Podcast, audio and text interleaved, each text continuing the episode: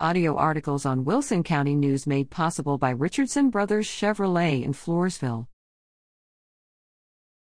Wilson County unemployment numbers decrease in April. Workforce Solutions Alamo released data for the Alamo region that includes Atascosa, Bandera, Bexar, Comal, Frio, Gillespie, Guadalupe, Karnes, Kendall, Kerr, McMullen, Medina, and Wilson counties. To serve the needs of local communities, Workforce Solutions Alamo depends on accurate employment and unemployment data.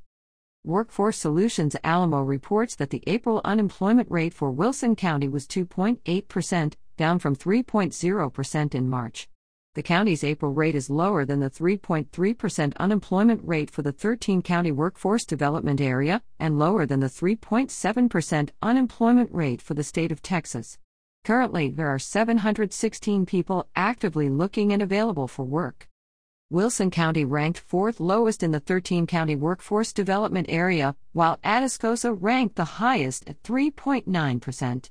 McMullen County has the lowest unemployment rate at 1.8%.